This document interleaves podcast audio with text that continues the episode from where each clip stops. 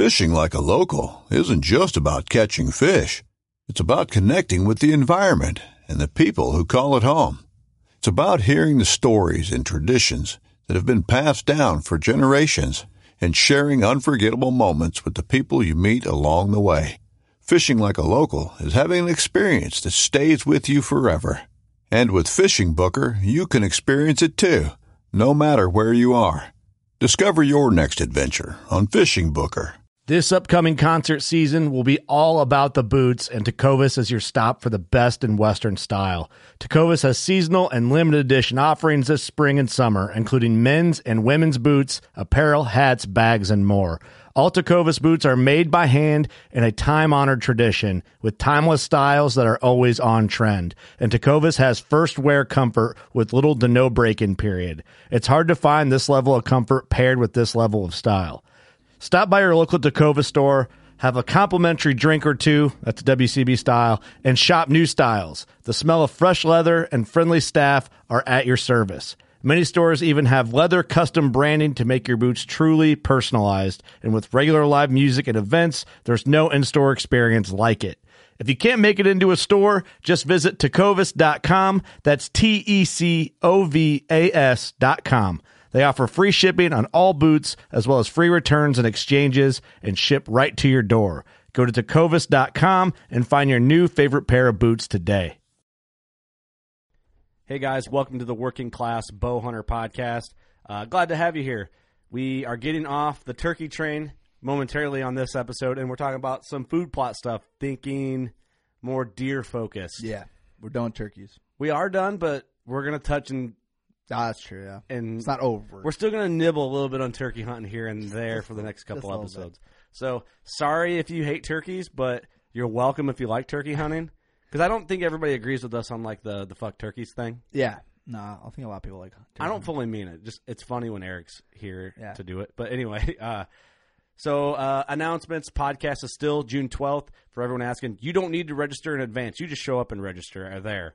Um, the after party starts at just g- after you leave the shoot. Go to Jigs' Tavern in Alexis. where There's going to be some live music there. Um, It's gonna be a great time. it's going to be a real great time. Um, what else? Other announcements? Really, that's it right now. We have some stuff brewing that is going to come out here, and we're still working on our new studio. Yep. Um, that's going to be awesome. We got, I mean, not a whole lot of work. No, we we've been doing work. Yeah. We're actually, after we do this intro, we've already recorded the episode. We're going to go work on it and do a uh, recording at the bar at our new studio. excited. That'll be fun. It will be. Well, it'll be kind of the first official podcast at the building, but not in the studio. And our security cameras are going off at the studio, so that must mean Eric just walked Eric in the showed door. up there. already. Uh, we have security cameras, and we hired security, so Yeah. they hang out there. Um, Watch out. the podcast is presented by HHA Sports. Um, absolutely love our HHAs. We get a lot of questions on going from a multi-pin sight to a single pin sight. Personally, for me, the transition wasn't hard because it brings up clarity when you're aiming. I like that a lot better. I like the dependability of HHA products that back it with a lifetime warranty. And uh, Midwestern, Wisconsin proud. Um, HHAsports.com. And when you can use code WCB15 to get yourself into a new sight, rest, or stabilizer setup. Um, also, Scent Crusher. I am really on the studio floor right now as my roller bag. I'm using that as my luggage for our Wyoming bear hunt trip next week. So That's smart. everything I'm I'm putting all my Huntworth camo in there, getting it all off to one side, and then I'm packing my backpack. Um, I have a tree stand Badlands backpack. I'm packing everything in there that I need and stuffing that inside the roller bag and zipping it up, and that's what I'm going to take. Do you really So- need that many other clothes? Not really. It's a little weird there. Like I have some of the heavyweight Huntworth stuff Yeah. to go uh, when it gets cold in the afternoon when you're hunting, and then Gotcha. in the mornings and at night. Um, and then it kind of gets warm during the day. But it works out good. Like that roller bag is so durable, and it's got wheels like luggage, and you can fit so much in there. Mm-hmm. It- it- I mean, just think. I have all my hunting clothes, my pack, my safety harness, um, my sleeping bags in there, and I still have room. Nice. I could get inside that thing and you could zip it up and roll me around in it if you had to. So uh, Save you a ticket. yeah, exactly. That'd be horrifying. Um, so kind of like a two in one plug. There is the uh, the Scent Crusher roller bag, and Huntworth, um, which is great about what's great about Huntworth. I'm disarming the security cameras that are going off like crazy. It, their stuff is super reasonably priced, and you can get it about anywhere. Like our Farm King has it. I believe Farm and Fleet carries it. Um, they have two awesome pattern, patterns. Um, Tarnen is one. Um, let me grab the like their glo- They're known for their gloves. Let me grab them. Hold on. I haven't seen these bad boys yet. Intermission. I, s- I saw Eric's. Uh, he had a, he wore that turkey hunt. Uh, the Huntworth. Yeah, he had. uh I actually that was like shipped to us. I was like, ah, it fits Eric better. He has less of a beer belly. Yeah, this is uh, some of their gloves. They have like lightweight, midweight, heavyweight, everything. Um, but these are all in disruption. They're one of their patterns, which is more of like a digital look pattern. I like them both. I like disruption and Tarnen. I'll probably wear like a mixture of the two actually, um, kind of break up the the different stuff. But I like it. Looks good. got base layers. I'm set, and it really it's only takes up a very small amount of that Scent Crusher roller bag, so it's kind of a great, great setup, and it's just good looking stuff too, especially for the price. Like you can be into top notch camo for like I hate the term working class budget, but you can get into it for not a lot of money at all. Look good. Feel good. Uh, that, that's exactly right. Um, also, Big Tine is one of our proud partners. They are title sponsoring the shoot, actually, and title sponsoring the after party. Um, I feel guilty. I, I don't feel guilty because it's not my fault, but I had some things happen in my life and haven't been able to do the spring plots that I want. Yeah. Um, but I'm working on getting in. I'm, I'm at least going to try and get some clover out. I really, really wanted to get borderline out, but I'm, I'll, I'll still probably plant it. Won't get as tall as I want, I don't think. But if I, after the bear hunt, if I can get to it, I think I can get it in in time. I think I think you're pretty good. You think so? Yeah. I hope.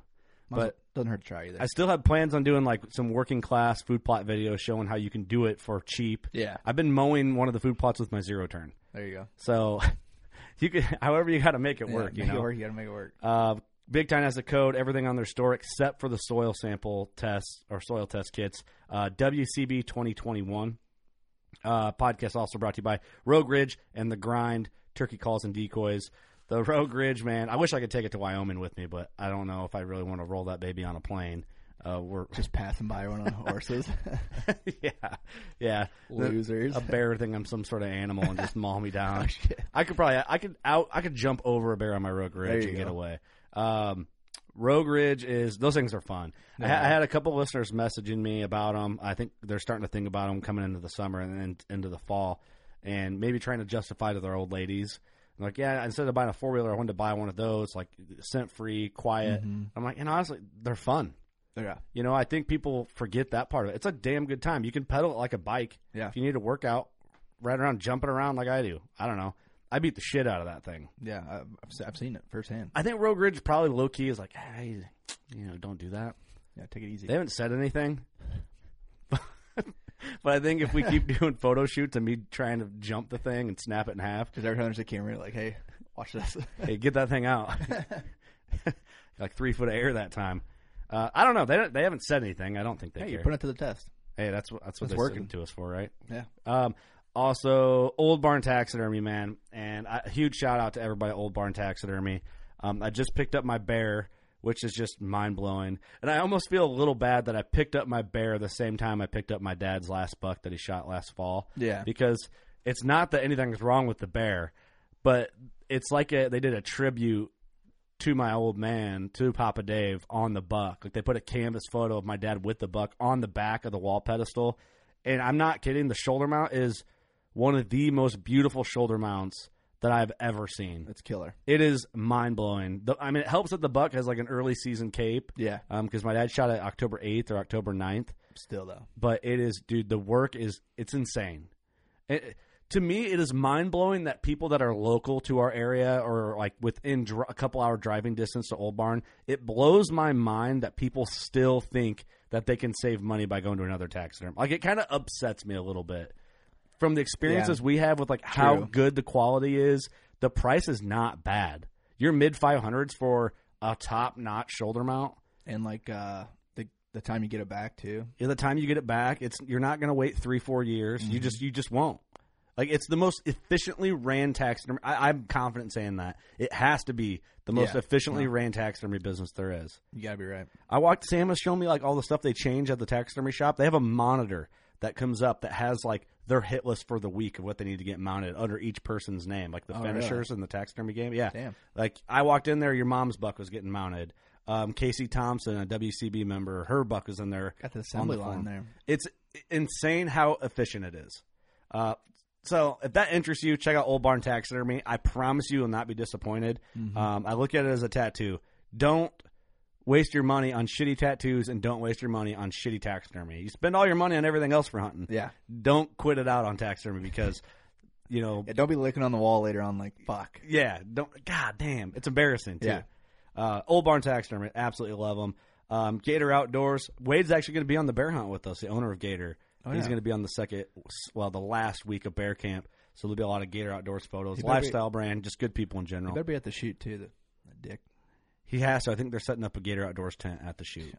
So better. But they got you can go to GatorOutdoors.com and use code WCB25 and save some money.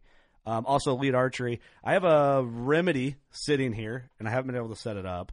Um, so I'm taking my Kure, um, which is completely okay. Yeah, It's already dialed in. I just didn't want to get cut short on time and feel unprepared. Yeah, like rush tighten it in. Yeah, you know what I mean. It's like I I want it to be nice, but Pristine. I should have that thing going for the shoot. I hope anyway. Um, I'm trying to get mine ready for the shoot too. yeah, I'd like, I'd like to have it ready. yeah. You should have that thing rocking by now, but it's all It good. what it is. Uh, we got some big news coming with Elite here in the next month or so. Some exciting stuff coming down the line. Super thankful for that partnership. And uh, new to our partners, uh, Spy Point cameras. Um, I, I'm dude. I'm I'm excited for this one. There's some cool yeah. stuff. They're willing to work with us. They're stepping some things up on the Spy Point side. Um, we're most familiar with the Cell Link um, product from them. Basically, you buy a unit that attaches to any trail cam- camera you have, and it plugs in the SD slot, and Yeah. it turns any regular trail camera camera into a cellular camera. That's nuts. Um, and a lot, I know some people have issues with them, some people don't. I recommend use good batteries like lithium batteries, and then make sure your camera, like firmware or software, or whatever, on your on your Cellink unit and your camera is all updated, and you shouldn't have any issues. I ran six this year with no hiccups. Um, I ran the Verizon, and where I'm at, that's the best yeah, um, I think that. in my experience, it's the best. Yeah.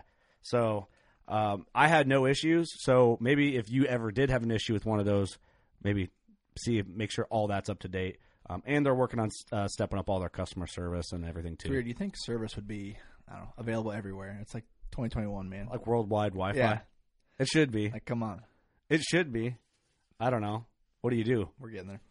Whatever. Um, couple things, Doug. I know you have a veteran shout out.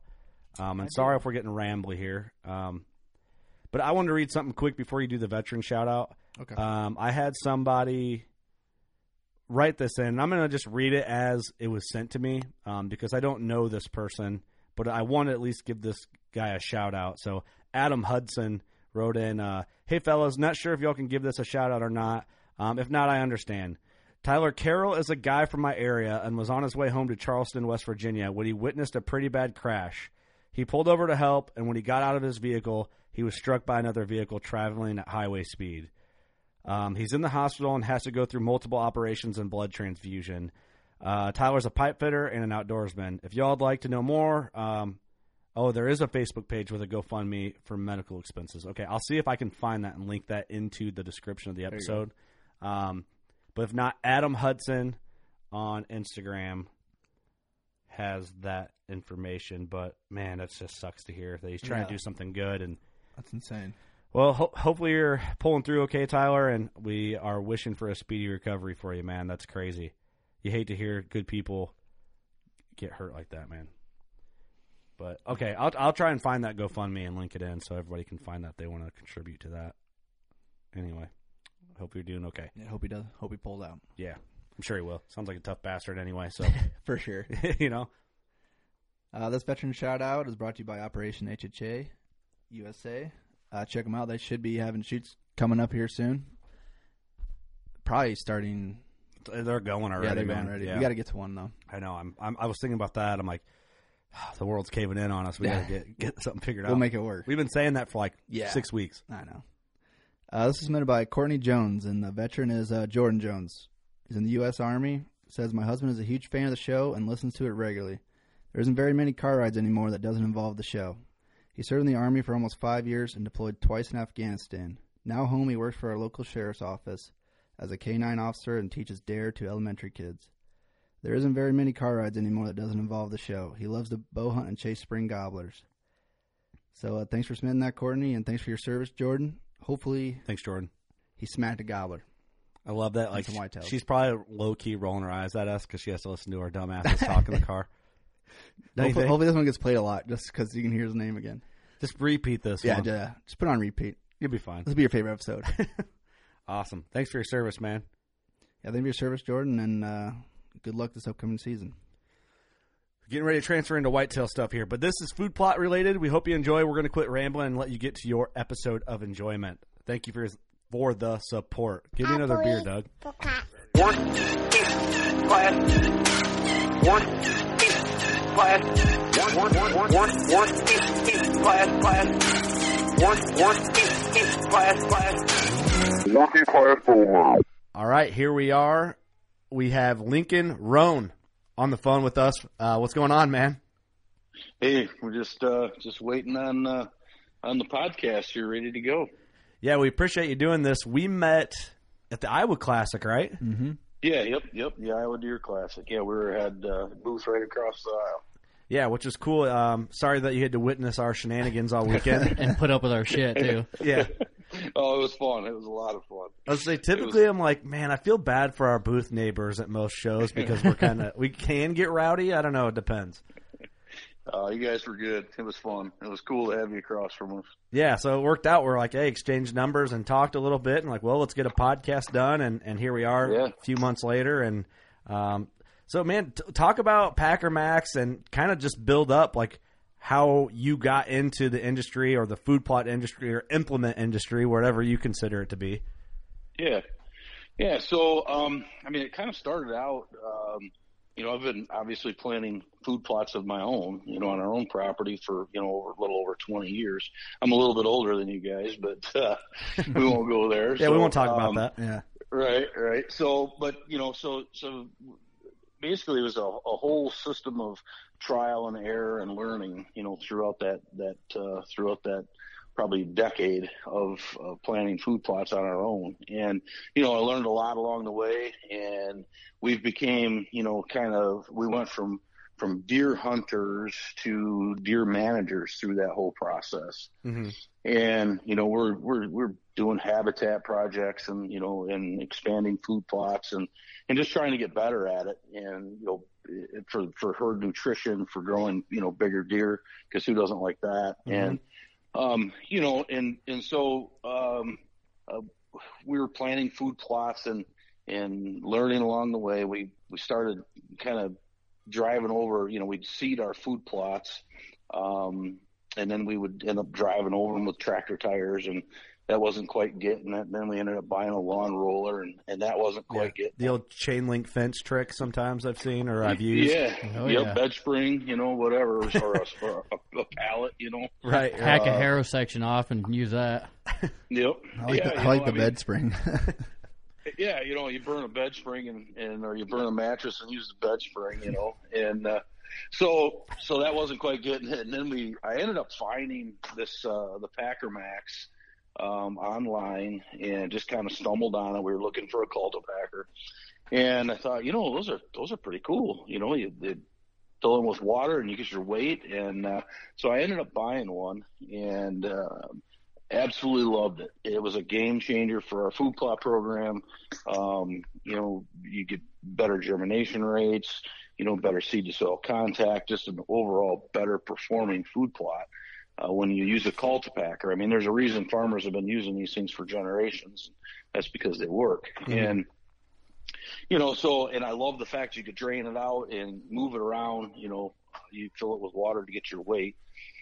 And um, so we so ended up buying that, and uh, I have a, a deer hunting group here in Michigan. It's called Michigan Deer Hunters. Let them go and let them grow, and that's a, a Facebook group. We have about thirty thousand members, and um, you know we had we had some big events, and the previous owner reached out to me and uh, donated a couple of these things to our to our events.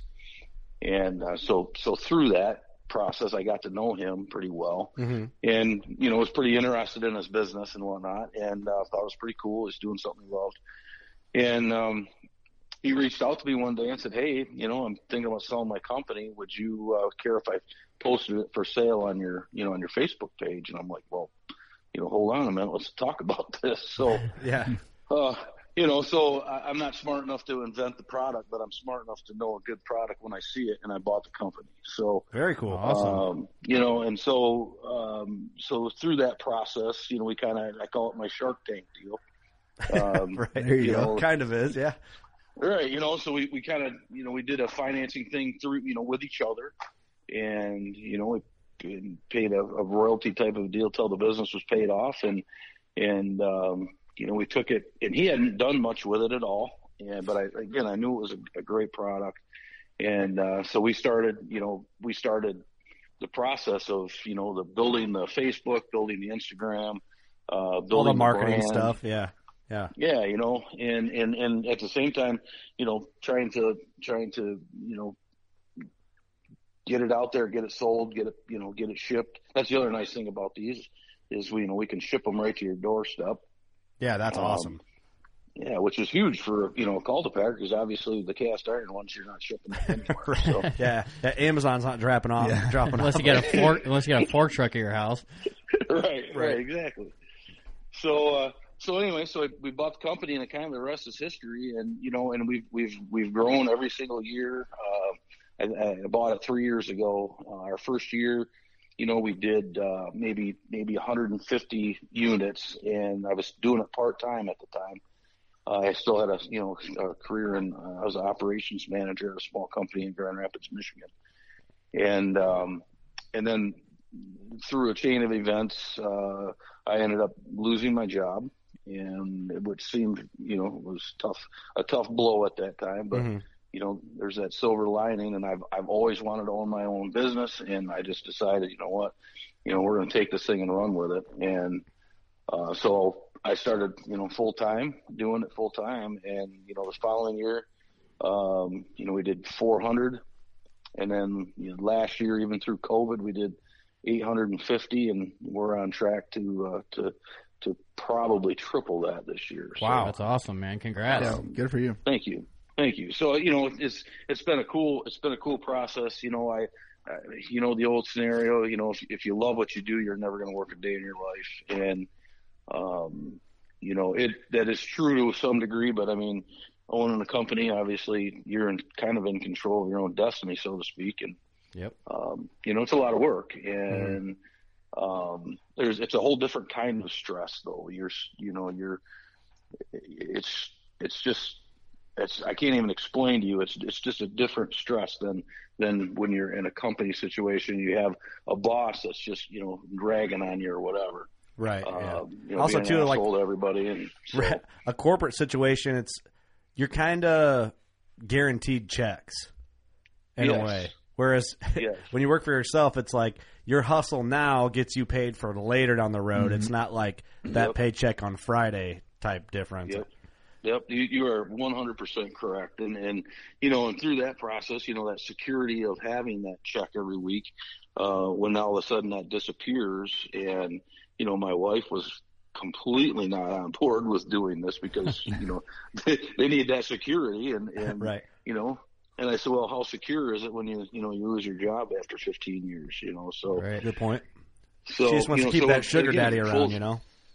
What's that? She needs to keep that sugar daddy around, you know what I mean? Right, right, exactly. So, so, so we, you know, here we are. We, you know, we, we, we've, we've been busting it, and um, we've grown it into, into, uh, you know, a, a legitimate company that is uh, getting to be, you know, recognized around, and you know, and you know, we, like you said, we were at the Deer Classic together, and you know, and besides you guys, you know, have with all the celebrities in your booth, you know, Easy. you, you you you saw it. We had we had a pretty steady flow of, of you know big names coming through our booth. You Yeah. know, um, talking to us, and you know when Mark Drury uh, comes in and says, "Hey man, you guys are doing a fantastic job."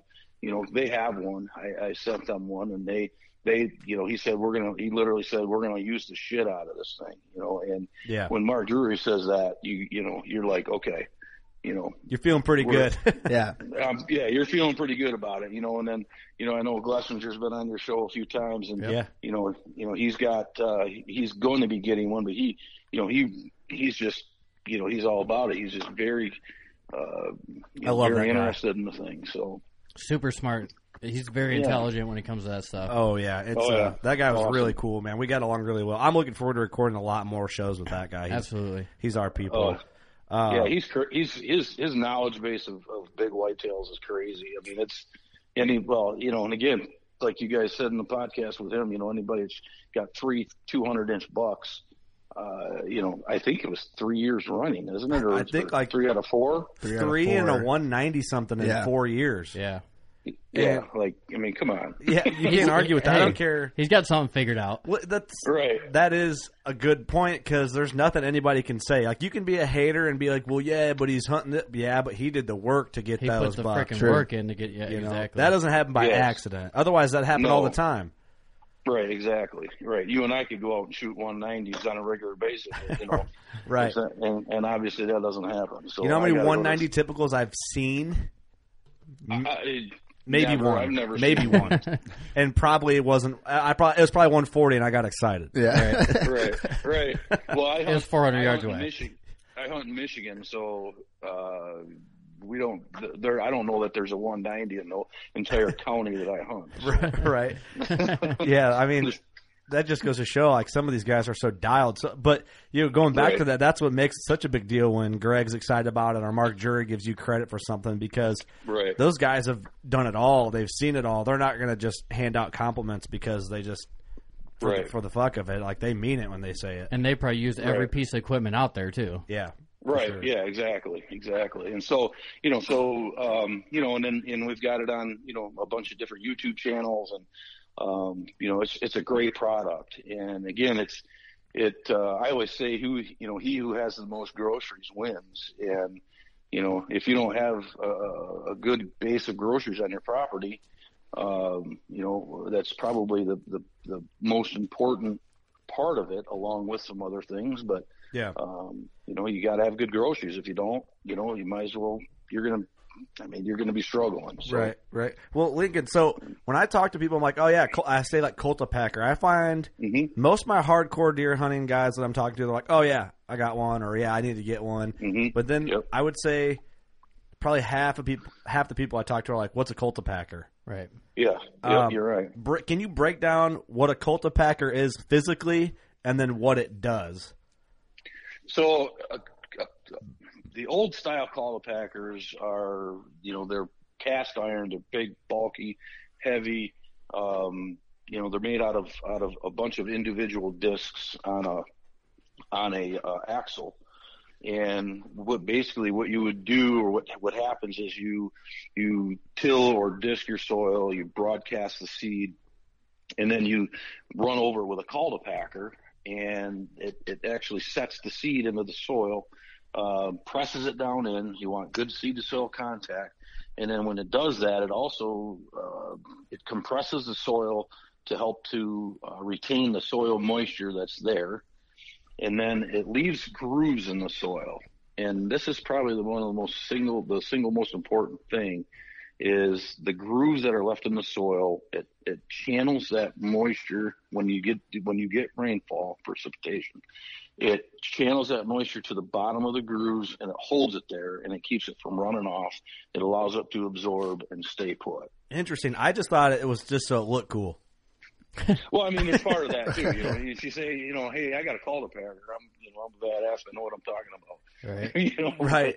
But uh, That makes a lot of know, sense. So they, right. So they, so they, you know, again, farmers have been using these things for generations for a reason, and, and it's just because they make such a huge difference in seed to soil contact, you know, soil moisture retention, and, and just overall food plot performance. Once in your germination rates, it's crazy that people. I, they send me these, you know, they send me pictures um, of, you know, like uh, food plot or uh, some trail camera pictures that they have on their food plot from when they planted it, and then ten days later, you know, after they use the Packer Max, they've got a, a green up and growing, you know, uh, legitimate food plot already. I mean, you, they just the germination rates are just crazy. So, you know, once that stuff's up and growing, you know, the root systems are getting established. You, you're holding that moisture, and you know, the rest is history. So, It's just crazy those little things you can do, like using a cultipacker that can make your food plot grow that much faster. You know, instead of just mm-hmm. broadcasting it mm-hmm. and letting it sit on top Hope of for the, the best. soil, you know, you're actually pushing it in the ground and then right. sustaining that water. Exactly.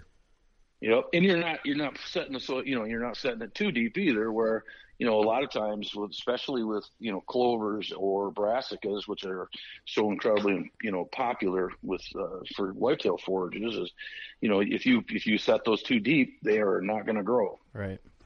Yeah. and yeah. so just by by by seeding into a like the smaller the smaller seeds, what you would do is you would you would you know broadcast or your till or disc, whatever the case may be, you you would then cultipack the field, and then you'd broadcast your seed, and then you'd pack it again because you want to you want to broadcast onto a firm seed bed, ah, Right. interesting. and then so and then push you know, and then that sets that seed down in, to the perfect you know eighth inch or or or even just pushed into the soil. And uh, you get your first rain, and it's off to the races. And then it pops up in little rows too, so you look even cooler. Yep. Yeah, It is, look yeah, at that. it's Look like you know what you're doing. Yep. People go, you, you know, they always ask, God, did you plant that with a, with a, you know, with a, a grain drill? And I'm like, nope. Nope. Just, it's all me, baby, right there. I planted each That's individual right. seed in a row by hand. Exactly. Your inner Amish came out and you just went for it. Um, yep. You know, I'm I'm learning. I say this every uh, probably food plot podcast, food plot related podcast we do. I feel like there's so much information about food plotting that I Yep. forget it all, and I feel I, I think I'll forever feel like an idiot when it comes to food plots. But I'm slowly, slowly retaining information after 6 years of talking about it on a, on a podcast We're, because get, we're getting there. Yep. we're getting there. I'm very working Yep. class budget minded. Like I just bought myself a little John Deere 650. Um, I just got a little compact tiller for it, and I'm a little brush king cutter brush cutter is next on the list, and then of course this cultipacker.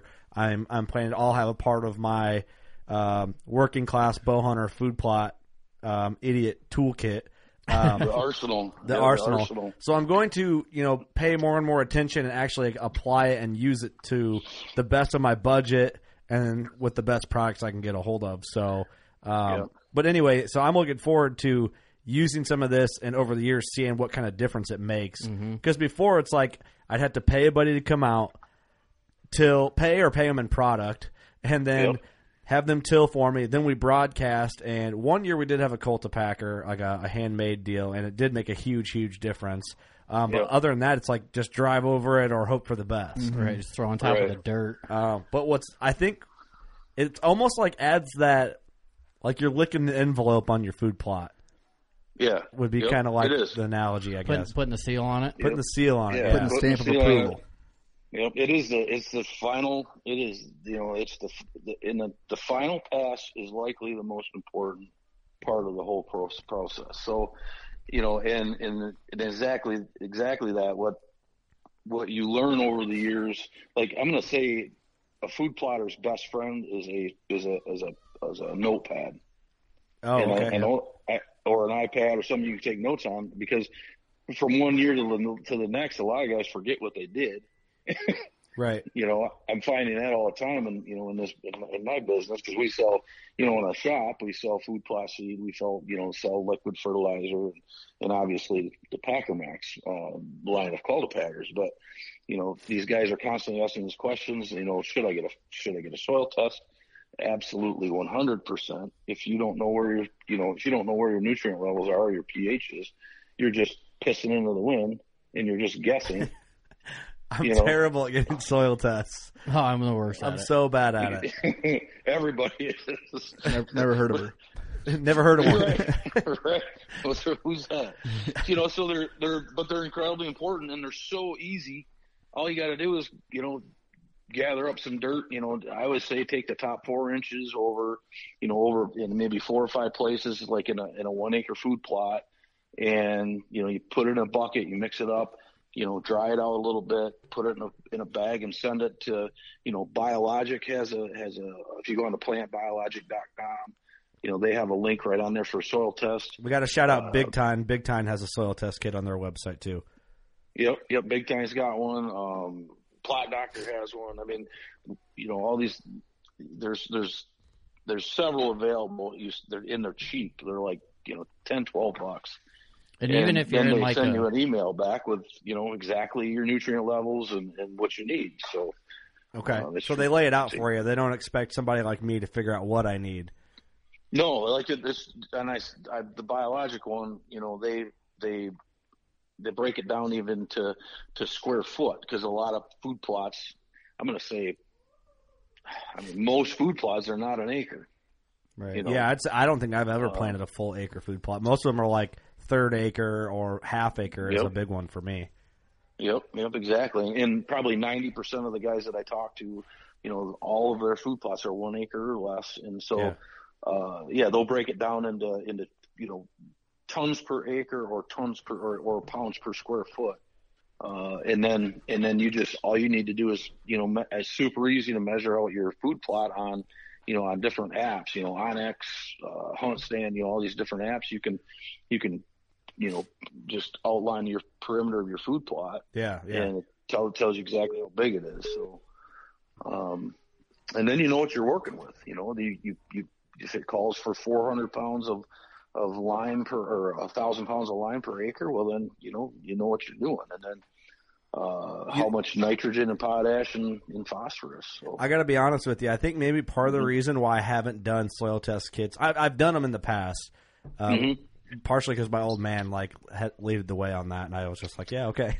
um, right. but uh, I guess I'm kind of a worthless food plotter. I'm like having a self realization as I talk about it.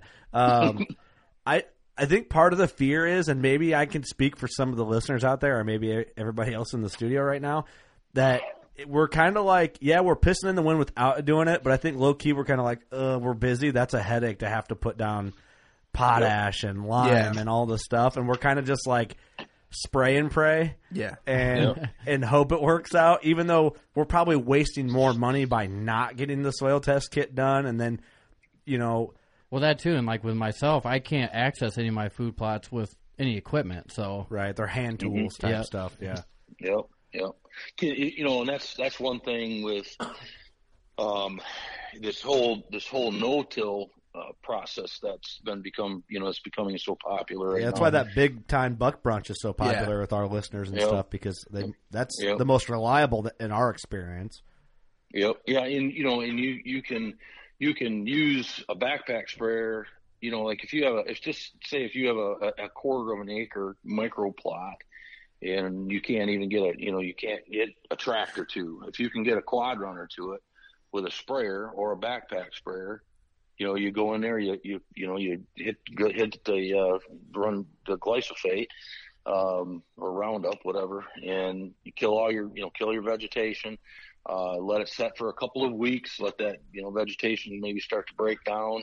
You can literally broadcast right into that standing grass or vegetation that's dead, and run the cultipacker, you know, the Packer Max over it, and push that seed down in, and you kind of lay that thatch down over the seed.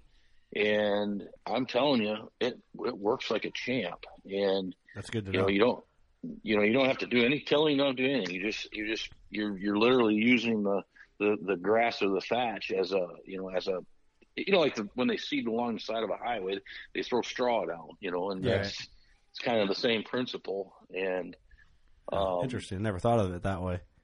Yeah, so I, you got a lot of people are doing that. Some guys are, are, are, you know, trying to build their soil. They're planting buckwheat, um, you know, in, in say June. And then when times they, the buckwheat gets, you know, two feet tall or whatever. Uh, and then in September, the first part of September, when it's time to plant your fall plots, you broadcast right into that standing buckwheat and then you crush it down with the Packer Max and you can spray it at that point too with the, with glyphosate. Um, and then it's just like laying a quarter of an inch of dirt over your seeds. It comes up through that, you know, through the, the stalks of the, of the buckwheat and that, that buckwheat material, you know, breaks down and it becomes organic material. So you're literally building your soil from the top down. Oh man, I think that's a pro tip because I found until I got my little 1984 John Deere 650. Shout out to the working class guys. Um, I didn't have access to a mower, and it was always a pain in the ass to get like Right. The mower I needed for something like that. So Yep. that's I'm out there with my push mower, you know. yeah. I, I mowed what's going to be Just my future cranking plot today with my zero turn, all, with the deck all the way up. Oh hell yeah! I'm taking my push. I'm taking my push mower out there and fucking wax some shit down. I uh, while we're talking about that, I I found a, a video online of a guy. T- he took his push mower and he took a grinder or a cutting wheel and hacks hacked out the front like third of his push mower. And it Uh-huh. turns it into like a brush mower because it just kicks all the material out the front of it. Oh, yeah, hell and yeah. he just Oh, took the front wheels off and it dang. uses that as like a brush cutter. so That's funny. um, That's working class right Yeah, there. it is. that's um Oh, that's yeah. white trash is what that Redneck is. ingenuity. But I love it. well, what you you know, it's funny that you say you know you got that little 650 John Deere, and that's I'm telling you, that's what we have used on our property for uh, this year. Just this year, I just bought a new Kubota and uh, with a bucket, and uh, you know we use that John Deere 650 for all of our plots because it's such a it's it's a small tractor.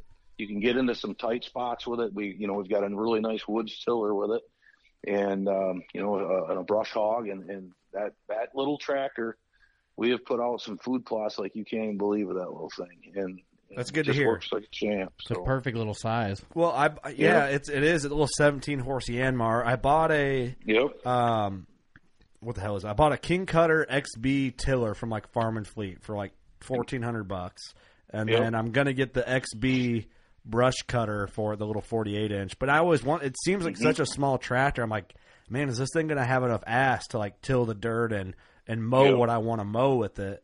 Um, so it's good to hear that you've been using one because. You just Yeah. you doubt it. It's a small tractor, you know. it is. It is. It's a small tractor, but yeah, it's it's definitely got enough enough you know power. I mean, they're they're uh, or ass as you put it. They're you know, I mean, you know, I mean, it's just it's and again, you can't you know you have to know its limitations, whatever. But I mean, you know, to to to run a 48 inch uh, tiller, and it's not you don't have to till super deep either. You know, you uh, you know you can do minimal tilling. You just enough to you know break it up and maybe you know uh, tear up some of that sod or that Right. you know that sod base and and you know uh, let the rest you know you can you can see broadcast into that and cultipack it and away you go. So. Well, now, now let's kind of get into like the the product specifically what you offer because a lot of guys have four wheelers, a lot of guys have side by sides or little tractors like what I have. Um, Right. What are the different options? Uh, I mean, do you offer something for each type of like tool, or, or kind of do the breakdown for us? Yeah, so so we have we have five different models, and so um, our our standard model has a tubular, you know, steel tubular frame.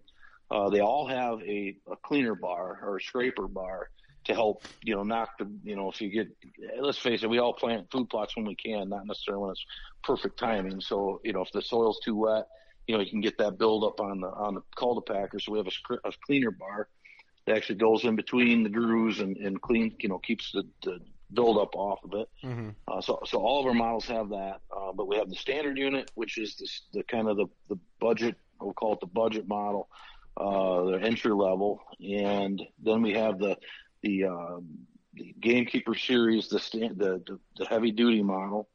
Um, and that is a three eighths inch steel frame. That's probably our, our, it is without question our, our most popular unit because you can pull it with, uh, you know, with a side by side, a quad runner, small tractor like the John, you know, your John Deere will pull that thing like, you know, like it's his job. And, Mm-hmm. um, you know, and any, any quad over 300 cc's, uh, just does great with these things. And then we also have a three point hitch model, uh, a four foot three point hitch and an eight foot three point hitch. And then we also have an eight foot pull behind model. Oh, So- awesome! Jeez, you got all kinds of stuff. Yeah, so the, the like the eight foot model pull behind would be for like a you know like a Ranger or a, or a Kawasaki you know FTX Pro, so a little bit bigger side by side, um, and then the eight foot uh, three point hitch model would be for like a you know like a forty horse, fifty horse tractor or bigger. Yeah, yeah, very cool. So we So- got literally kind something for bit for everybody. Yeah, I like that because you never know like what working class you're going to get. You might get a an Eric going out with a push mower and needs just something simple like behind a little quad, which is cool. Like I, I like that you broke that down. Like you Old know, school three wheeler. Yeah, yeah, three wheeler. Hey, my push mower is self propelled. I can pull one of them things.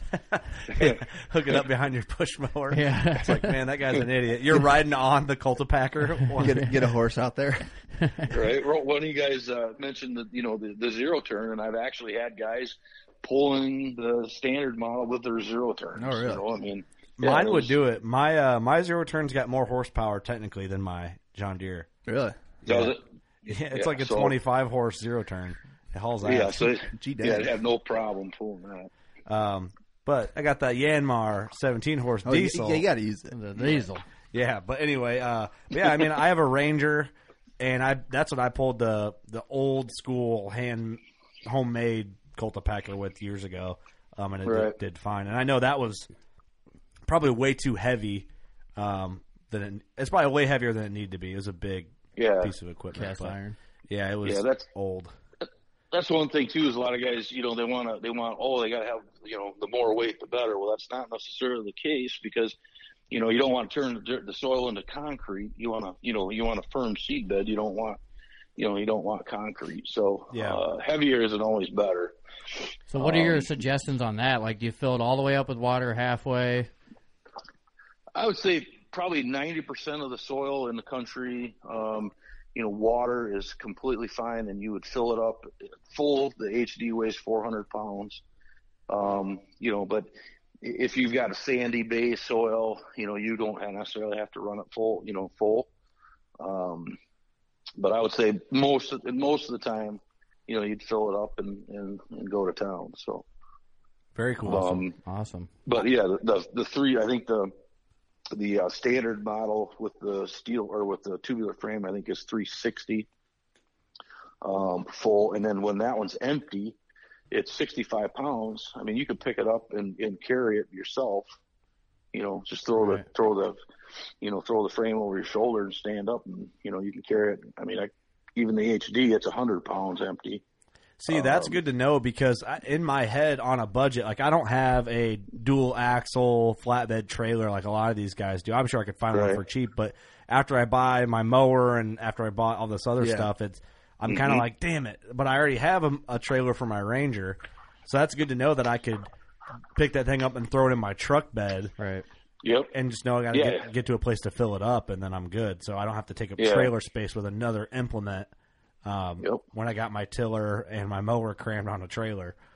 Yeah, definitely. They they hold about 38 gallons of water roughly, and um, even some guys get pretty creative in how they you know how they transport the water if they don't have a water source at their property. They some guys will you know they literally you know if you have a pond or a creek, you know you can back it right into the pond or the creek. You pull the plug, you stand on it, fill it up. You know. Right.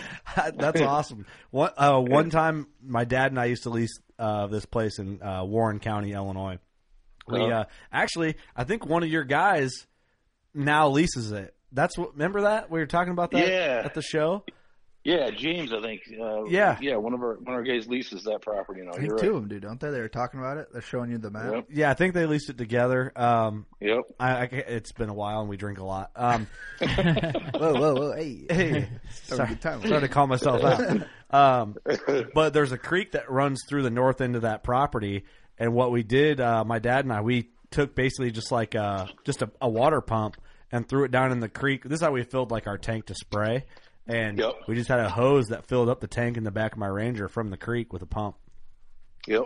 Yeah, And, and uh, guys will do that too, or they'll they'll bring in a. Uh, you ever see those polymer, you know, like those black polymer tanks or uh, Yeah. Yep. 55 gallon jugs? They'll they'll put one of those in the back of their truck, strap it in, and they'll fill it with water, and they put they put a little nozzle at the bottom of it with a hose, and then they just gravity feed it right into the you know with gravity feed it right into the back of their or into the Packer Max drum. So I like it. Yeah, we uh the Yeah. first year we did that before we thought of the like the water pump thing. mhm. we were like, oh shit, how do we refill this thing? we went to the You're right. neighbors and we were like knocking on doors, like, hey, can we use your water spigot? And right, yep. we may or may Yeah, not have used somebody's when they weren't home. I don't know. That's it's just a rumor that was going around. Not that we Right. did that. Well, it was there. Right.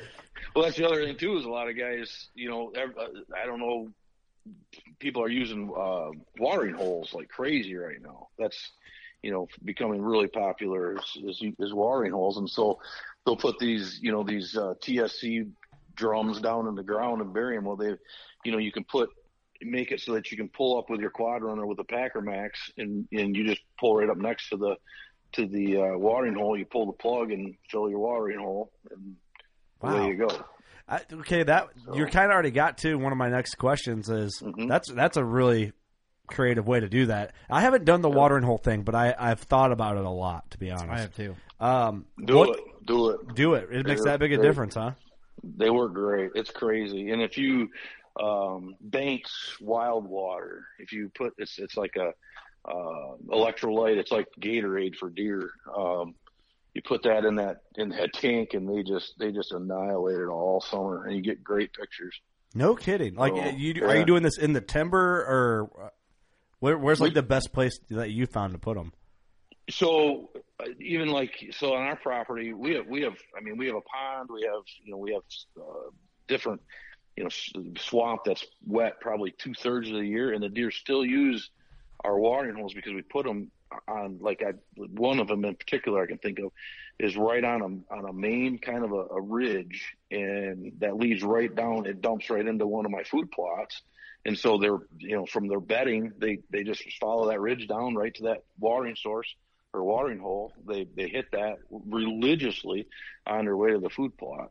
And so I have, you know, the, get the old cell cams. And so I get a, I get, I get an alert on my, you know, a text when the deer are coming. So No kidding. when I'm out, yeah, when I'm hunting my food plot, they stop the water hole and I'm like, yeah, shit, we got deer on the way. Would that be considered baiting? the water? yeah. No, it's Um, water. It's water. Um, A food plot be wanna- bait then. All right. There's a lot of debate on that too. Water but sucks. I- I- Gatorade's Hey, we don't need to get into that tonight. That's not what we're about. right, right.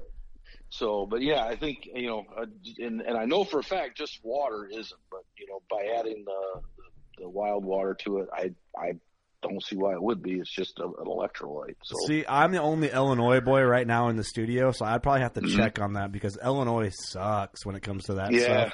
yeah, they're they're pretty tough too. And we we uh we lease uh in Hancock County, and uh, we're right on the Mississippi River, and uh, yeah, they're they're sticklers.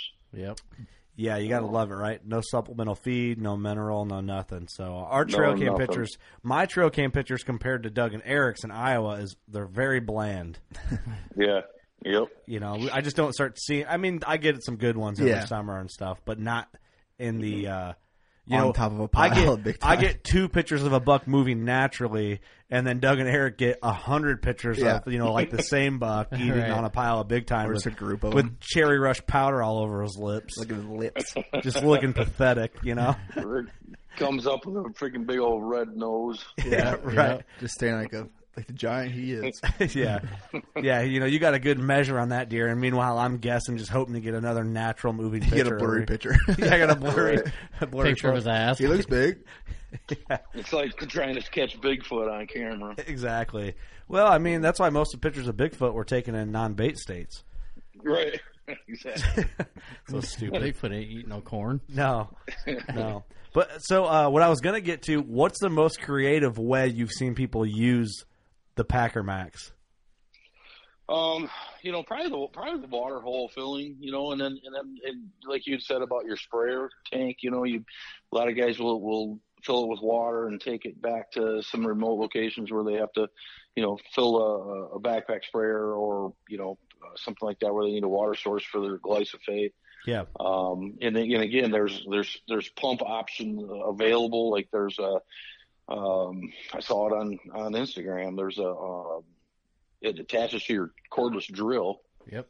Oh, what? You know, you just put a yeah, you put a hose on each end and pump it right out of the, you know, out of the Packer Max and into your into your backpack sprayer and and away you go. So Damn, I like that. cordless drill. I was hoping you there was some crazy story you had with a Packer Max that like nobody would have thought about. Um, I will tell you, I was showing my wife photos of it the other night, and she's like, "Oh, Uh-huh. that'd be great for the yard to get like a lot of the bumps and stuff out of the yard." Oh yeah.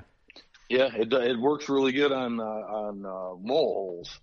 Yeah, and And uh, I got a major problem. Not that I'm like a yard connoisseur. Like I just kind of like I mowed as short as I can in hopes that it doesn't grow back. I'm Um, total opposite. I gotta have my yard looking nice. You do? Oh yeah, You're man. Mr. Roundup Everything guy, though. that's just around the edges Oh, because I, 'cause I don't weed eat. Eric, Eric's got that golf course over there. I do. oh, me buzz it down to the dirt. Let's Oh, go. man. But I do have some. oh, I'm the same way. It's bumpy because I have like a. I'm not in a residential area, and my yard gets tore up by critters. Yeah. we, we just tore out. Um, I had the garden that was in my yard before. It could feed like 14 Amish communities. Um, so we tore that out, and I wish I would have had this cultipacker a few weeks ago. So we tear it out. Uh, my buddy Gino brings this box blade over. We get everything smoothed out, and then I broadcast uh, grass seed, and I'm like, hell yeah, it's gonna grow good. I even I even took the time to water it. You gotta water it No every way. day. You gotta water it every day. Can, can you believe that? No, not me. Once you get one watering, figure it out. Your grass seed just become grass. You know what I mean? Right. Um, just so you know, two week update. No grass has grown. I still got a big old blank space of dirt. So um, Yeah, if you'd had the Packer Max, man, you'd be you'd be just you'd be golden. It'd look like It'd be four feet tall right by now. now. my wife would think Yeah. I was so much more of a man if I would have had your implement Right. then. Well, what's what's funny is we're having a new house built right now. We just sold our lake house, and we're having a house built, and we're talking. My wife's like talking about landscape design, and I'm like, shit, can we get astroturf put down? yeah. Like, I mean, like, who? Why wouldn't you have a yard with artificial grass? It'd be great. What would be the trade off in cost to have AstroTurf per, put down? because I'm about three mows away from saying fuck it and spending like 10 grand on a Ferris mower with all the shit on it. I mean, I mean, I, it would be it would just makes perfect sense to me. I mean, why wouldn't you? So, I mean, it's they do it on football fields. Why the hell can't I have a yard of astroturf? That's Right. I don't it'd know. Be like Arizona where they don't have grass. Just put a bunch of rock in there. hey, I'd be all right with it, actually. Just paint it green. Roundup is my friend.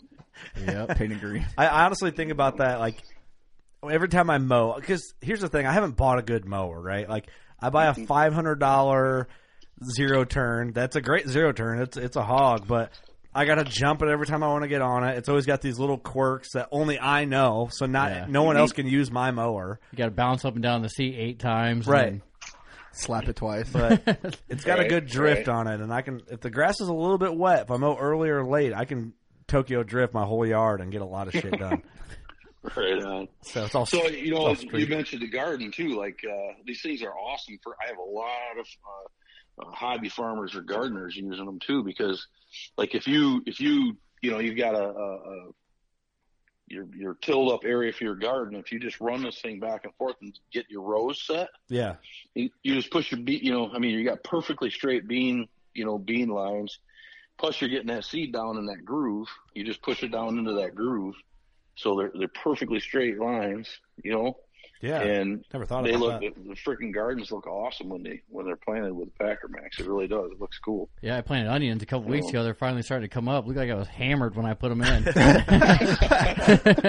Were you? Maybe. From everything I've heard and seen, them, you may have been in. Maybe. Hey, listen, uh, we're not going to act better than we are. Right. right, right. It is what it is. Basically, what you're saying is like you get a Packer Max, your wife automatically thinks you're so much more of a man o- over time. I mean, straight up. Yep.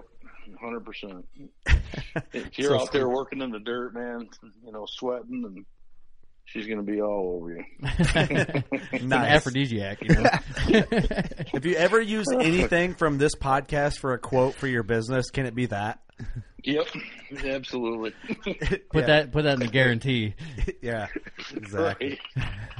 Dude, that's cool, man. I imagine you meet a lot of guys that are heavy, heavy into land management and know, like, you know, like Greg and Mark Drury are two of examples, but you probably just meet a bunch of guys that are, um, no, I don't want to say no names as disrespect, but no names as far as like popularity is concerned, but just some guys who are killing giants every year, kind of under the radar that don't want to be known. Food plot nuts. Yeah, Oh yeah, absolutely. Yeah, we. I mean, every day, and and not just from, you know, not just local guys from around Michigan, but I mean all over the country. You know, these, it, and that that is cool to me because I, I'm picking up information from guys all over the place. Um, you know, we had we had a, a, a shipment last week w- that went out. We had one go to Spokane, Washington, one go to Flagstaff, Arizona, one go to Pensacola, Florida, Damn. one go to upper state, you you know, upper state Maine, and then one go to Minnesota. So I mean, literally, we had Packer Maxes going all over the country. It's awesome. Wow. And, uh, I didn't expect that so- variety. Like Florida. I mean, Washington. mhm. I'm an idiot though. Again, but that's cool. I, I I would just think. I mean, what is the primary like demographic of your business? Probably Midwest based, right? Though for the for the norm. Yeah, um, I mean, and again, probably, um, you know, we do send them to, to Washington State, and you know, we send them to uh, South Dakota, North Dakota, you know, Wyoming, all. But yeah, the Upper Midwest, uh, Texas, we sell a lot of them in Texas, Georgia, um, North Carolina. I, I guess I didn't really realize there's that many hunters in North Carolina, but uh, we send a lot of them to North Carolina. Yeah. Um, Interesting. you know, and I'd say probably the number one state that we ship to is is probably Wisconsin. Really? Do you think There that's is a- because the density of hunters there, or I think so, and I think I think um, I just think there's a lot of land managers there that you know herd managers that are they're trying to grow big whitetails, and you know with that comes putting in food plots, and sometimes they have big equipment, sometimes they don't, and even like Gushinger, even though he's got big equipment, you know he wants one to do some of their micro plots, and right? you know, um, and uh, you know, it, it's been it's been awesome for me because you know, like the Drurys, for instance, I always go back to the Drurys because I've been watching those guys for 25 years. Yeah. Uh, my my kids have literally, you know, grown up crushing on Taylor. Um, you know, and then my son was with us at the at the Iowa, you know, the Iowa uh, show, Yeah. and Taylor walks up to you guys' booth, and my, you know, he's like, "Hey, dad, dad, dad," you know, he's like, "There's Taylor," like he's, you know, I mean, he's been watching, you know, her since, you know, she could shoot a freaking bow, you know. How so, old's your son that has the crush on Taylor? Yeah, 26. He's married, so I probably shouldn't try to say that. Too Oh, loud, hey. Hey. Listen, you're everyone's you're allowed to have a celebrity crush. Yeah, you Right. can't get him a crush back then. Exactly. So, you know, so it's been awesome for me. Um, and, you know, we had, we had, uh, you know, Sean Lundy was in the, you know, he, I, I talked to him almost probably at least weekly. Um, you know, I've been watching a guy on TV and next thing you know, we're talking and, you know, he's using my product and he's just loving it. He's, you know, splashing it all over Instagram. That's awesome. man. Um, you know, and and um, guys from Major League Bow Hunters have reached out, and it's pretty cool because these these these people are contacting me um, for the most part, and um, you know that, that again that says a lot about my product, and and you know these people are contacting me uh, to to to use it, not necessarily to bid land a big endorsement deal, but to to use my product. So Because they need it. um, right, exactly, because it's it's a need, and it's like Sean Lundy when when he found it, and you know, and I ended up getting one in his hands, and he's like, "This is this is the missing link to my food plot program," you know, Yeah. and you can't find cultipackers anywhere because you know they're just. And, and if you do find an old rusted out cast iron one, you need to put 500 bucks in the bearings and discs and everything else. You got to figure out how to move it. Yeah, and you, yeah, exactly. Like you said about your trailer, you know, you, I mean, you pull it up on your trailer and your tires are flat, and you know, I mean, Yeah. um, Fucker weighs a The old 38 JD 650 already pushed her to her limit. doing a wheelie trying to pull that thing. Yeah. yeah. Holy smokes! Yeah. right. So you know, so it's it's been cool, and and and again, it's I just I you know, I mean, I'm all about this. I I love it. It's um, talking to people about deer hunting and big deer all day, every day is is a lot of fun. And I sell real estate too. I sell hunting properties, and uh, God damn, you, You do know, so- everything, don't you?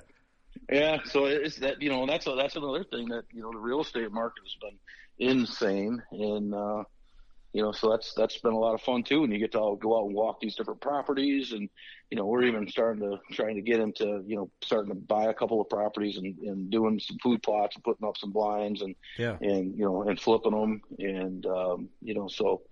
Um, Very cool. this whole this whole industry has been it's been fun and um you know it's been a lifelong dream of mine to to be a business owner i've i've i've made a lot of people a lot of money in my career and now I'm making myself, you know, an establishing a, a very good business with a with an awesome product. So That's what it's all about, man. Yeah, Pretty cool. And I'll tell you from meeting you and just meeting you the one time in person, at, you know, Mhm. at the Iowa show, and talking to you here, and kind of just emailing back and forth with you. You can tell you're a guy that's passionate about what you do and you care about it, and that goes Yep. a long way with people that are Yep. going to put their hard-earned money towards a product. So, I would think, yeah, I, I appreciate that. Yeah, I mean, well, you can just tell, you know, like if you're Mhm. if you weren't that into it, I mean, Yeah, like here it is, and it's what it's due. So, Right. yeah, and, can and buy it or not. not everybody's good at podcasting. Some people have like a better knack for just chit chatting, but Mhm. you're great Yeah. at podcasting. Like this is just like a natural thing for you. So you kind of have Well, thank you. the the good product, the knowledge behind it, and the gift of gab to back it up and kind of Yeah, to go with the flow with it. Um, all right. so no, man, I I'd like to have you on. I'm already got the the wheels turning a little bit here. So we did a Mm-hmm. podcast. Oh, I don't know. Was it la- late last winter, boys, when we had uh, Chris Smith from Michigan on talk about Michigan hunting? Yeah. hmm So we have a thing called Team Team WCB. So we have like a group of oh, it might be 35 people that we've kind of handpicked and they all applied and Mhm. and their friends are people that kind of represent our podcast throughout the country. And we can rely on them to come on and talk about their area and stuff like that. And more and more, like we're rolling into using the team for different things as we as we grow.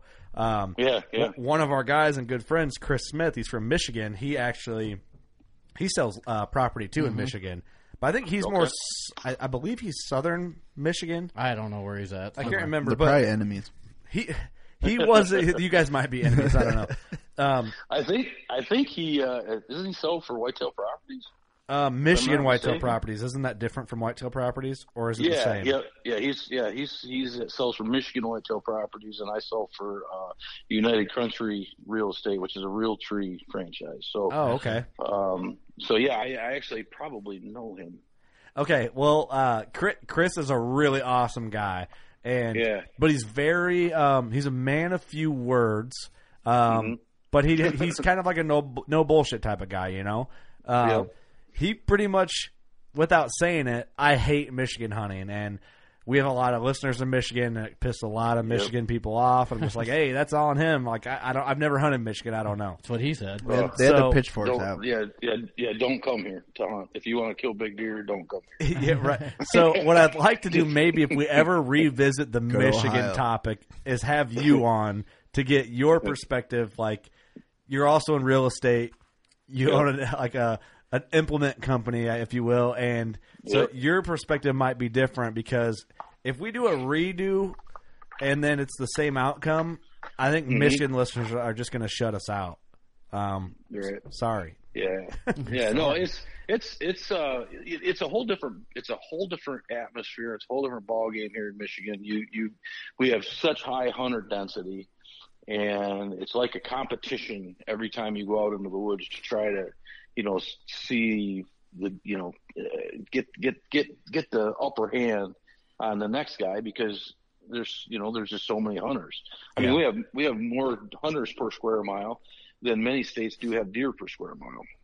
And Damn. you know, it's yeah, it's it's it's crazy. We kill the most we kill the most uh, deer, I think, out of any state in the country, with the exception of Wisconsin, I believe.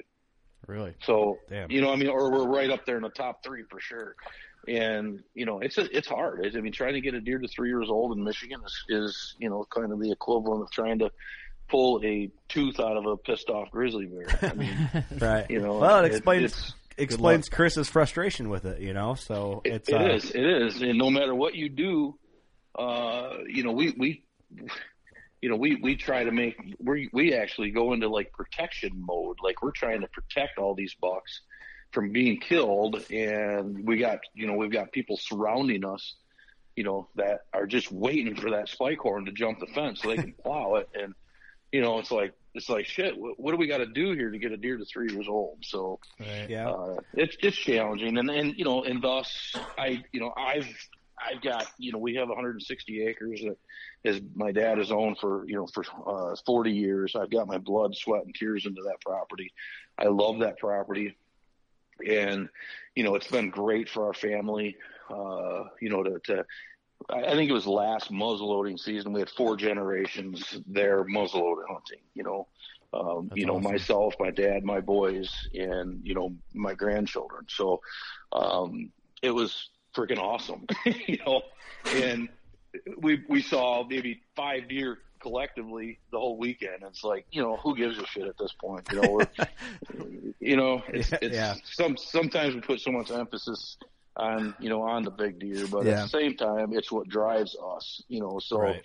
and if you if you if somebody tells you you know it's just as fun shooting a spike horn as is a 12 point they're full of crap i mean I think that the Michigan podcast You with know. you will not please our Michigan listeners. Well, let me. There's a small think- sliver of them that got upset. Everybody else is kind of like, yeah, Chris is right.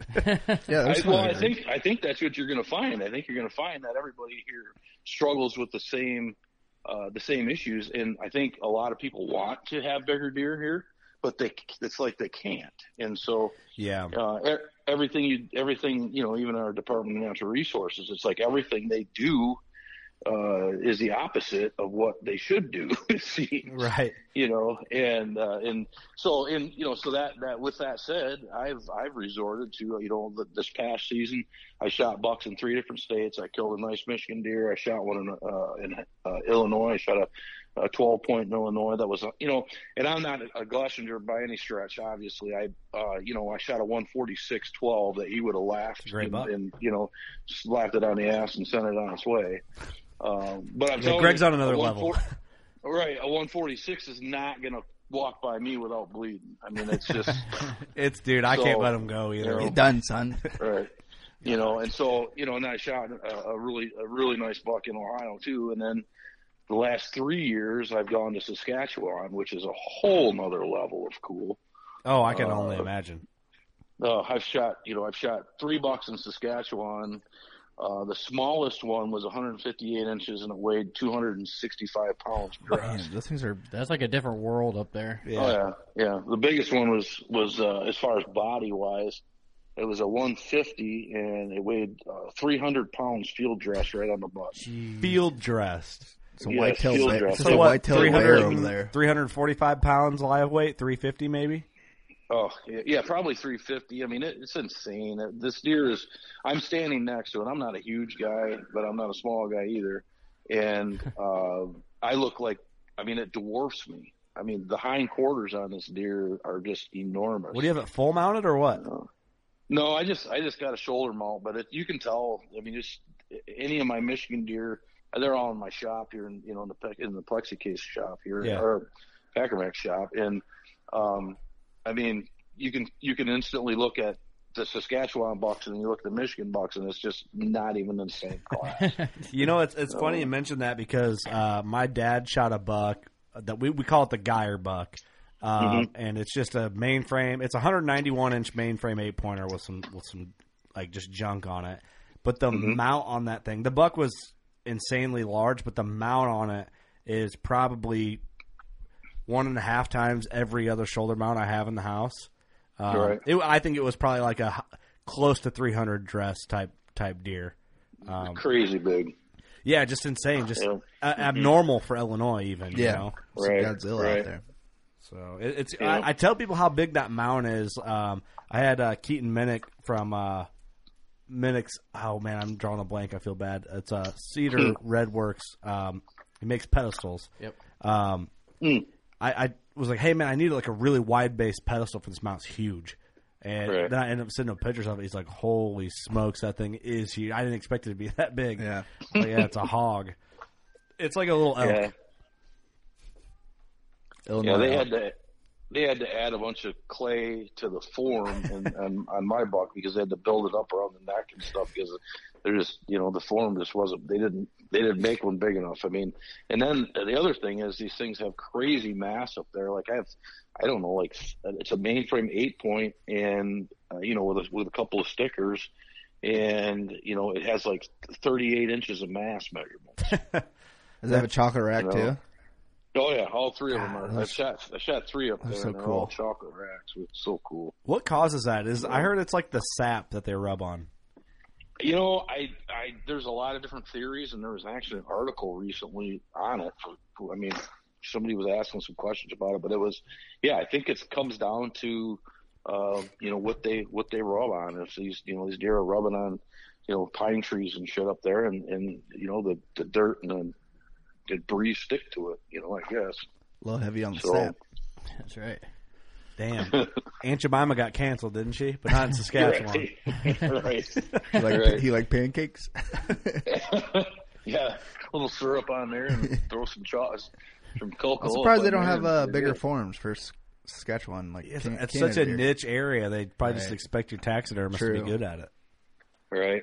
Yeah, it's it's crazy up there, and it's it's just like a whole other world too. Like, you know, I've hunted up there three years now, and I I've never even heard another gunshot. Oh, you really? know? I mean, yeah. There's so put it in perspective. In Saskatchewan, the entire province, which is a huge province, only has a million people. Michigan has 650,000 deer hunters. Oh shit. So yeah, so Right. fraction that off of a million people. What what's there? Right. And then and then 250,000 of that million are in, in one city in Saskatoon. So the whole rest of Providence only has 300,000 or uh, three quarters of a million people, which is almost as many deer hunters as we have. That's crazy to think about. Well, that that also adds in you know less pressure, and then Yep. just the deer just get older. Right. I wonder how many deer just die of old age up there. Oh, I'm I'm sure it's it's a crazy number. We saw we saw one uh, the year before last. I shot a a six and a half year old uh, the last because I couldn't get in last year because of the COVID bullshit. And um, the year before that, I shot a six and a half year old. Um, you know, 13 point. Uh, I think it was 148.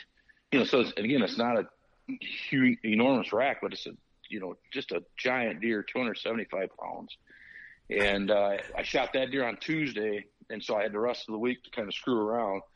And so we were out glassing fields because it's a it's a blend of of uh, you know wheat fields and canola fields up there. Uh, and I know when you say Saskatchewan, everybody thinks of the bush, but um, you know there's a whole blend of of of areas. So we were glassing this field, and this buck steps out that I this deer was 190 plus.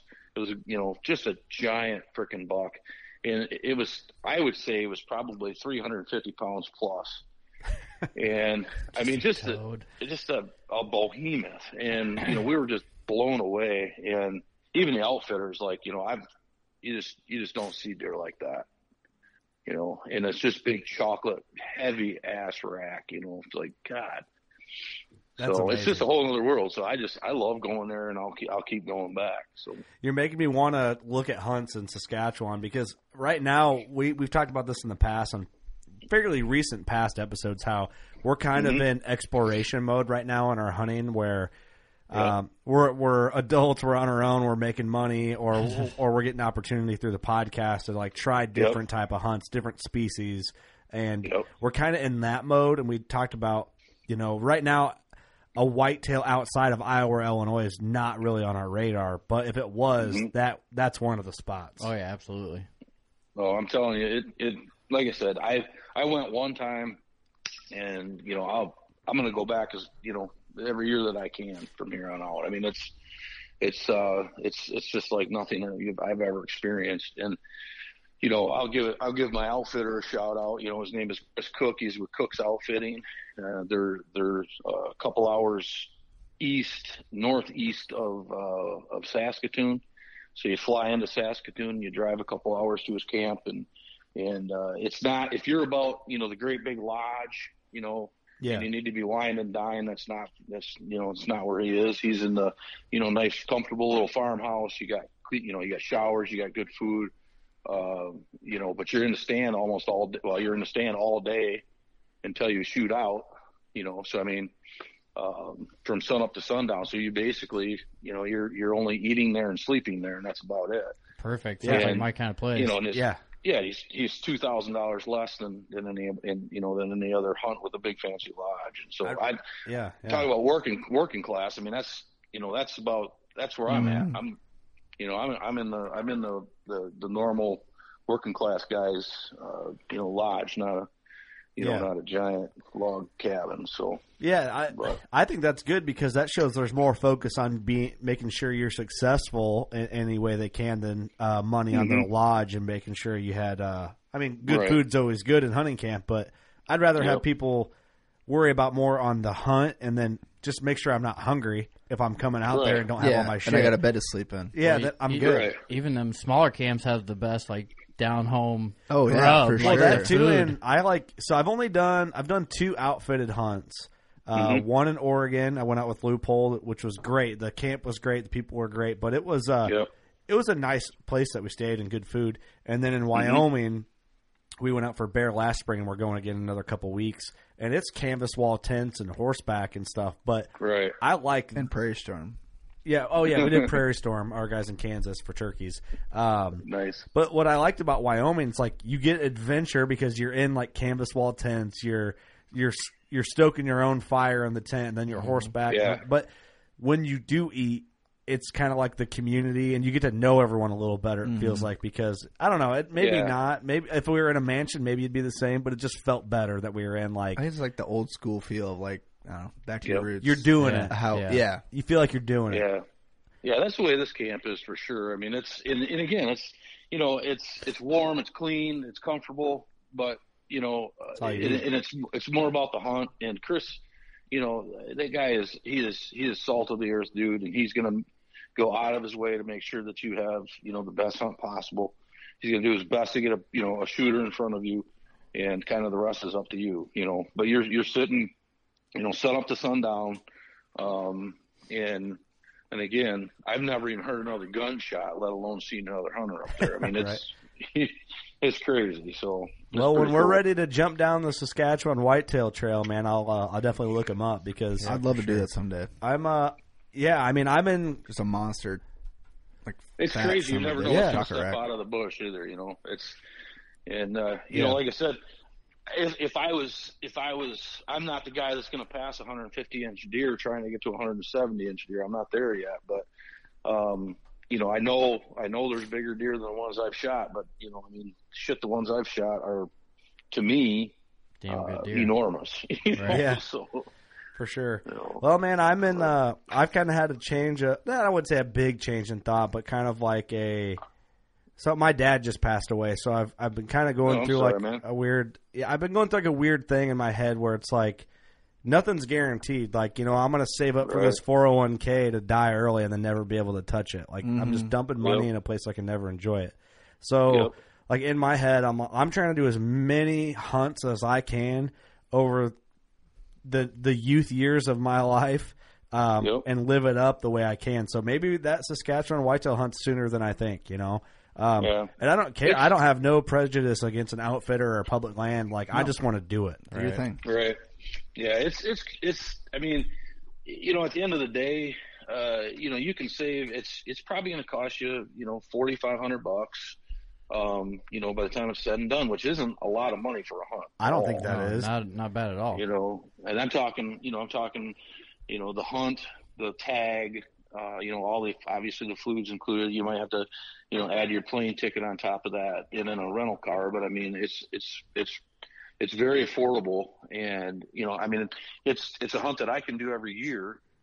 And not have to worry about explaining to my wife, you know, where we're, you know, Yeah. where, where's all this cash? Well, you know, here, honey, you can go on a cruise next year, you know. right. Right. You know, and it's so it's funny you say that because one of the guys I grew up hunting with, his name's Jim Burns, and I have yet to have him on the podcast, but he be, he's done every type of hunt. And I told him like I wanted to buy a bunch of ground, like that's like the dream. He's like, dude, hunt where you can at home and do one good trip a year and get like all Yeah. your like. It, you know, I, I'm air quoting exotic experiences like through that. Like, there's almost Yep. just as much value as that than owning your own ground for to just hunt whitetails. Right. Yeah, yeah, there, you know, yeah, there's there's a lot to be said for it for sure. You know, and and again, I, you know, we we put a lot of time and energy into our property here in Michigan, and we do the best we can. But, um, you know, it, and it's still fun. We have a great time, and uh, you know, it, it, and again, it's not always all about the big deer, but I mean that that definitely is the icing on the cake. But, uh, um, you know, I think I think you're right on right on target there. You know, you can you can you can spend a lot of your your treasure on you know on frivolous crap and you know but uh at the end of the day um you know i think i'm i'm all about experiences And I tell you what, that Saskatchewan hunt is an experience. So it's pretty cool. I will put that on my radar, sir, because Put it on the list. yeah, I mean, I got a few on there, but you Let's know, go. it's- get the ones that are in the next few years and keep planning for the future here. But but Right. hey, I really appreciate doing this podcast. I really enjoyed the conversation. I hope you did as well. Um, I did. I did. Thanks for having me on, man. I Oh, appreciate thanks for coming on. Yeah, it was Yeah. good. It was cool to get the different perspective from the food plot thing, learn a little bit, and I think you're just an interesting guy in general. The way it all came about. Um, where can people Thank you. find you. if they want to get uh, a Packer Maxx? How do they do it? Uh, PackerMaxx.com, uh, two Ectas, and uh, we've got all of our all of our uh, models listed on there. And if you if you, I'm going to tell you right now, one of our uh, one of our biggest attributes of our company is customer service. And if you look at any review of our company out there, or our product, you know they'll they'll say that. And I want to treat my customers like I want to be treated, and that's kind of the that's kind of our business model and our our, our you know live and die by. Um, because I'm telling you, if I call if I call a big company these days, uh, it's a train wreck trying to get customer service. And so, if you if you buy our product and you have a problem with it, you know we're going to take care of you uh, as quickly as humanly possible, and uh, um, and make make sure that you're going to be happy with with your purchase because you know we don't take it lightly that if you choose to to purchase through us, you know we we we appreciate that. And another thing, you know, our product is is 100% made in the USA, and it's going to stay that way. So I love Awesome. it, man. I love it. Well, hopefully next time we podcast together, which I hope there is a next time, I, I'd Oh, like yeah. to have you down in studio at our new studio when it's all wrapped up and uh, be able to share a beer with you or a whiskey and, and kind of hang out and make it a true experience. Yeah, that'd be awesome, man. I appreciate it, and I'll have. uh So you know, that's another another layer to me, and I don't I don't look down on anybody that drinks, but I'm a I'm a 20 year recovering alcoholic, so so We'll have a water my- for you. I've had, yeah, I've had my stint with with it, and uh, I probably drank more than I should have in three lifetimes. But so, but uh, yeah, I knocked back with some Lacroix, and, and uh, There you but go. I, All I right. can hang with the best of them. So that's awesome, yeah. man. Well, So and then I'll get I'll be getting you, uh, Kurt. I think uh, you know we talked about getting one of these in your hands too, and we'll get that taken care of here sooner than later. So all right, awesome, man. Well, I appreciate it. I'm going to be the working class bow hunter team uh, food plot contractor uh, with the old Right. JDs. We're gonna we're gonna put that old Yanmar to work. You know, Exactly. Yeah, just work it like a horse, man. I'm gonna get all three thousand dollars worth out of that Yeah, son of a and bitch. then we're uh, we're gonna come. Me and Eric are probably gonna come steal it for a little bit.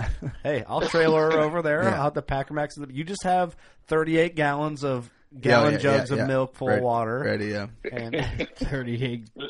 Jesus. I don't know if I remember that right. 38 gallons. I think you're right. Thirty-eight. Yeah. 38 one Yep. gallon milk jugs. Yeah, that'd be great. If you could have that ready for me, Doug, then I'll, I'll Packer Maxx any plot you need, brother.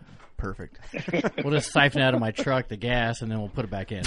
I mean, I mean that would work, but if you smoke, you could have problems. Good thing we're not smokers. We're not know? smokers. Yeah, we're good. Yeah, unless the Yanmar explodes or something and catches fire, then we're in trouble. right. Right. All right. Right. Well, cool, man. I appreciate you. Um, thanks, everyone. Yeah, you guys too. I, thanks, everyone, for tuning it. in. Doug, Eric, you got anything? No, thanks for coming on, man. No, thanks for coming on, and uh, Got it, man. I guess I'll take that. Well, everyone, thanks for tuning in. Hope you learned something and enjoyed this conversation. You know what to do. Go shoot your bow. We love you.